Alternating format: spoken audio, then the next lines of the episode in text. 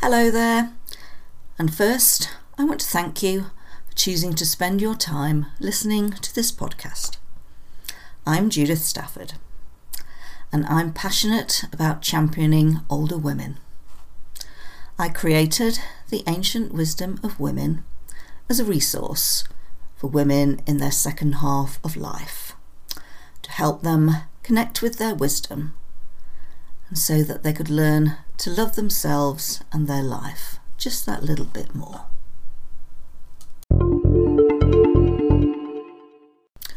In this series of podcasts, I'll be talking about what it means to be a woman in the second half of life today. I'll be delving into the issues that concern us the most. These will be focusing on the changes we go through the physical, emotional, mental, and spiritual changes. And my aim in these podcasts is to let you know that you're not alone, that there's lots of women out there just like you, and I'm one of them. And I hope you will enjoy these and find them useful. In this podcast, I'm going to be talking about our attitude towards aging. This is carrying on from the blog that I wrote for February. Don't worry if you haven't read it, because I'm going to go over most of most of it in this podcast. And it's about how the second half of our life should be seen as a transition and not an ending. So, move over Doctor Who. Regeneration is for women in midlife. I think too many of us seem to see growing older as an ending. It's the end of our youth, the end of our fertility, end of our periods. Hooray, that's got to be a good thing. And even the end of our attractiveness and visibility to men, which might be a blessing as well. After all, I'll be very glad if I don't have to hear some bloke asking me to give him a smile, or worse again. But I think this attitude to ageing, I think it's a shame because despite what many people think, there are actually some benefits to getting older. So instead of seeing ageing in terms of a loss, I think we should see it as a transition. And that transition is one that opens us up to new opportunities, to the ways that we can live our life. Now, life naturally moves in circles, and women particularly move from one phase to another throughout their lives. And we shouldn't see any of these stages as better or worse than the others, but we need to accept that each of these stages has a different emphasis. During our 40s and 50s, we experience one of those transitions. The most obvious symptom of this is the menopause. And it's all perfectly natural so instead of fighting it, I think we'd be far better off if we embraced it instead. Because when we do, midlife can be a time of renewal and regeneration. And it might seem quite strange for me to describe this part of our life as a time of renewal and regeneration.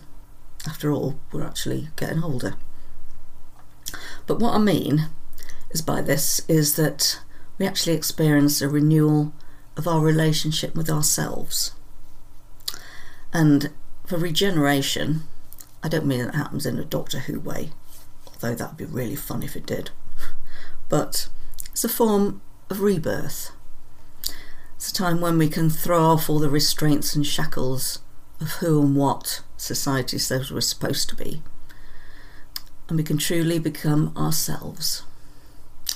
Now, for me, when I was in my teens, twenties, I used to make I used to make my own cosmetics and and and my own wines as well with varying successes. And I stopped doing that a lot as I I don't know didn't have the time, just didn't think about it.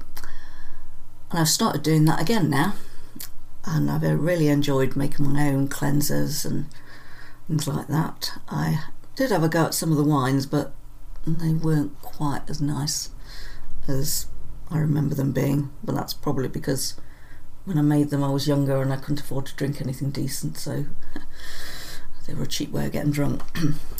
but obviously now I can afford better.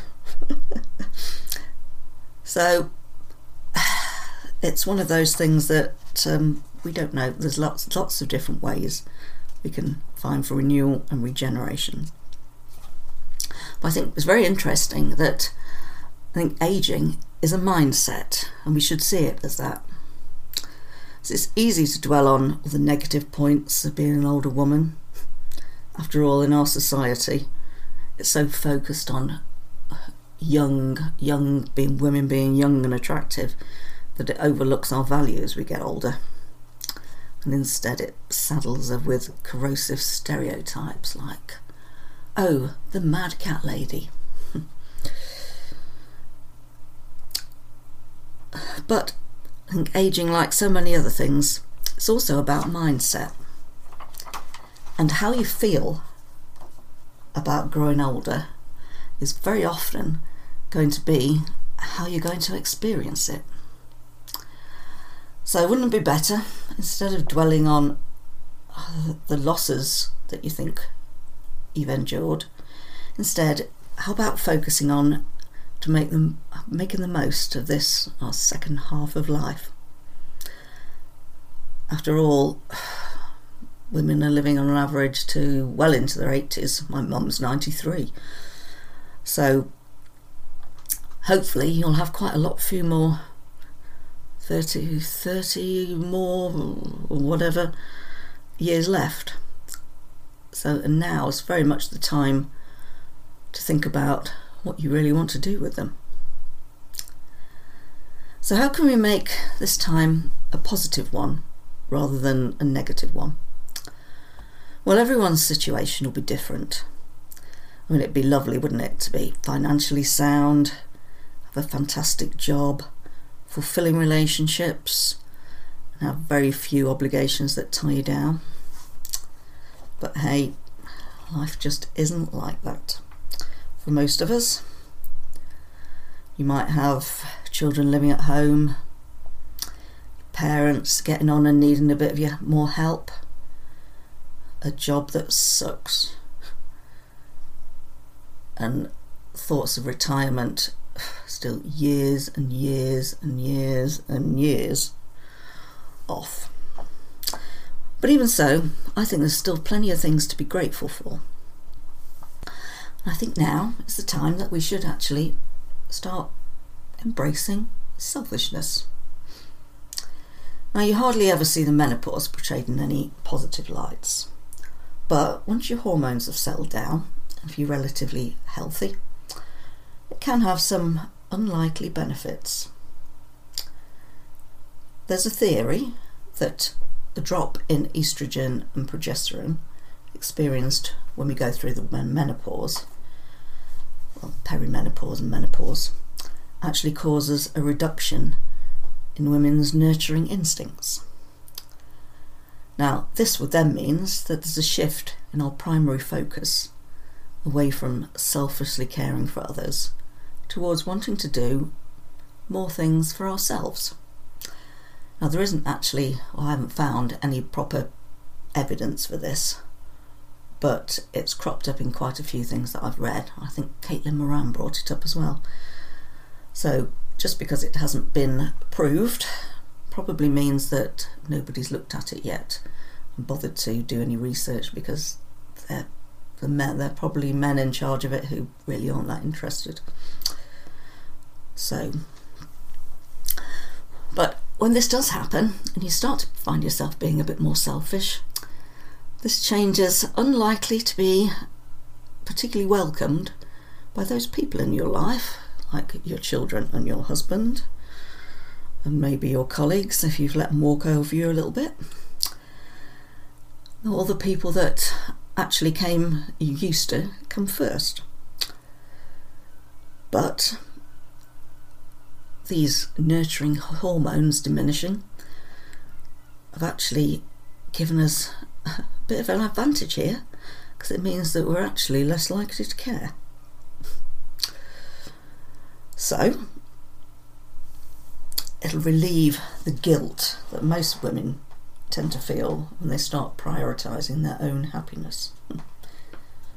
I remember, I don't know how old I'd be, 12, 14, when my mum decided that she was going to have the biggest and best piece of cake for herself one time instead of giving it to me or my sister. I remember being outraged that she didn't give it to us, preferably me. And when I think about that now, I think how terrible that was. But she'd always she'd always let us have it. So, and I think that if you if you mention to those people that they're being a bit selfish, they'd probably be quite horrified to think that they are. But maybe if they thought about it a bit, they'd realise that yeah, maybe maybe it is time for you to have that biggest bit of cake. So just don't let yourself be cowed by accusations of selfishness from your family or for anyone else. After all, it's in the best interests of all those people who depended on your often free time and your dedication to to others that kept you in that role. Hey, you've done your time. So instead of, in, instead of more t- years of endless self-sacrifice, how about helping to break down the harmful taboos and destroy all those limiting stereotypes that have been dis- designed to keep us women invisible and doing all the dirty work? I, I also think there's another thing that's very much going to make our lives a lot happier. And that's by learning to love our wrinkles and flabby bits. I know I haven't managed it yet, but I am working on it. Because as we get older, our bodies change as well. And I think that can be one of the hardest side effects of menopause for a lot of women because the emphasis is so much on women being young and attractive. So that thickening waist, those wrinkles, and those dodgy toenails, they can certainly don't, don't appear to be an advantage. But I think this depends on how you look at it. It can actually be a liberation instead of just being a sorrow. Because for the first time since puberty, you're not at the mercy of your hormones and the urge to reproduce. Now you can live your life for you instead of just for others. Of course, this doesn't mean that you're going to give up and stop caring for your loved ones, but it does mean that you might have to let them know that you also want to find some fulfillment outside of your job and your family as well. Now, another of those advantages of getting older is that you no longer need to uh, be attractive to men in order to reproduce because you can't reproduce. So that means that you no longer have to adhere to those constraints of conventional beauty. This means that if you don't want to put up makeup in the morning or wear those heels anymore, then don't. But if you do enjoy the ritual of putting on makeup, and if you just love strutting your stuff in skyscraper heels, then go ahead and do it. It's completely up to you. You should please yourself, what you wear, and how much time you spend on your appearance. If you want to, you can embrace those hairy legs and that greying hair and dress up in those flamboyant outfits that you've just been dying to wear but didn't dare. Or if you just want to slob around in your trackies, then go ahead. It's your choice. Others may disapprove, but just don't you let anyone impose their idea of what they think is appropriate for your age. You certainly don't have to fade into the background just because you dared to get older. This is your time. The second half of your life is your opportunity to take a journey towards self knowledge. It's a chance to remember who you were before you grew up and took on all those responsibilities like your career, family, children, running a home, all those other things. Then you can decide what it is you want to take with you and what you want to change or leave behind as you embark on this exciting new phase of your life. You might not know exactly what it is you want, but this time in your life is when it's time to find out. These changes don't have to be massive. You don't have to give everything up and go and live in a cave or ditch your husband for a younger model and ride off in the sunset on a motorbike. Although you can if you want to, of course. You could just go for maybe change of style, wearing wearing more colour, dyeing your hair pink. You could take up a new hobby, or go and visit places you've always wanted to go. Or you can just spend more time reading in the garden. The choice is yours. So, are you going to sit around and mourn the loss of your youth while you count your wrinkles and grey hairs? Or are you going to embrace your age, get out there, and be your best self without giving a uh, stuff about what others think? I know which one I'm going to be doing. Thank you so much for listening. I hope you enjoyed it. I'd love to hear from you, so to connect with me or find out a little bit more about the ancient wisdom of women, just hop over to my website at judithstafford.com. Catch you next time. Bye.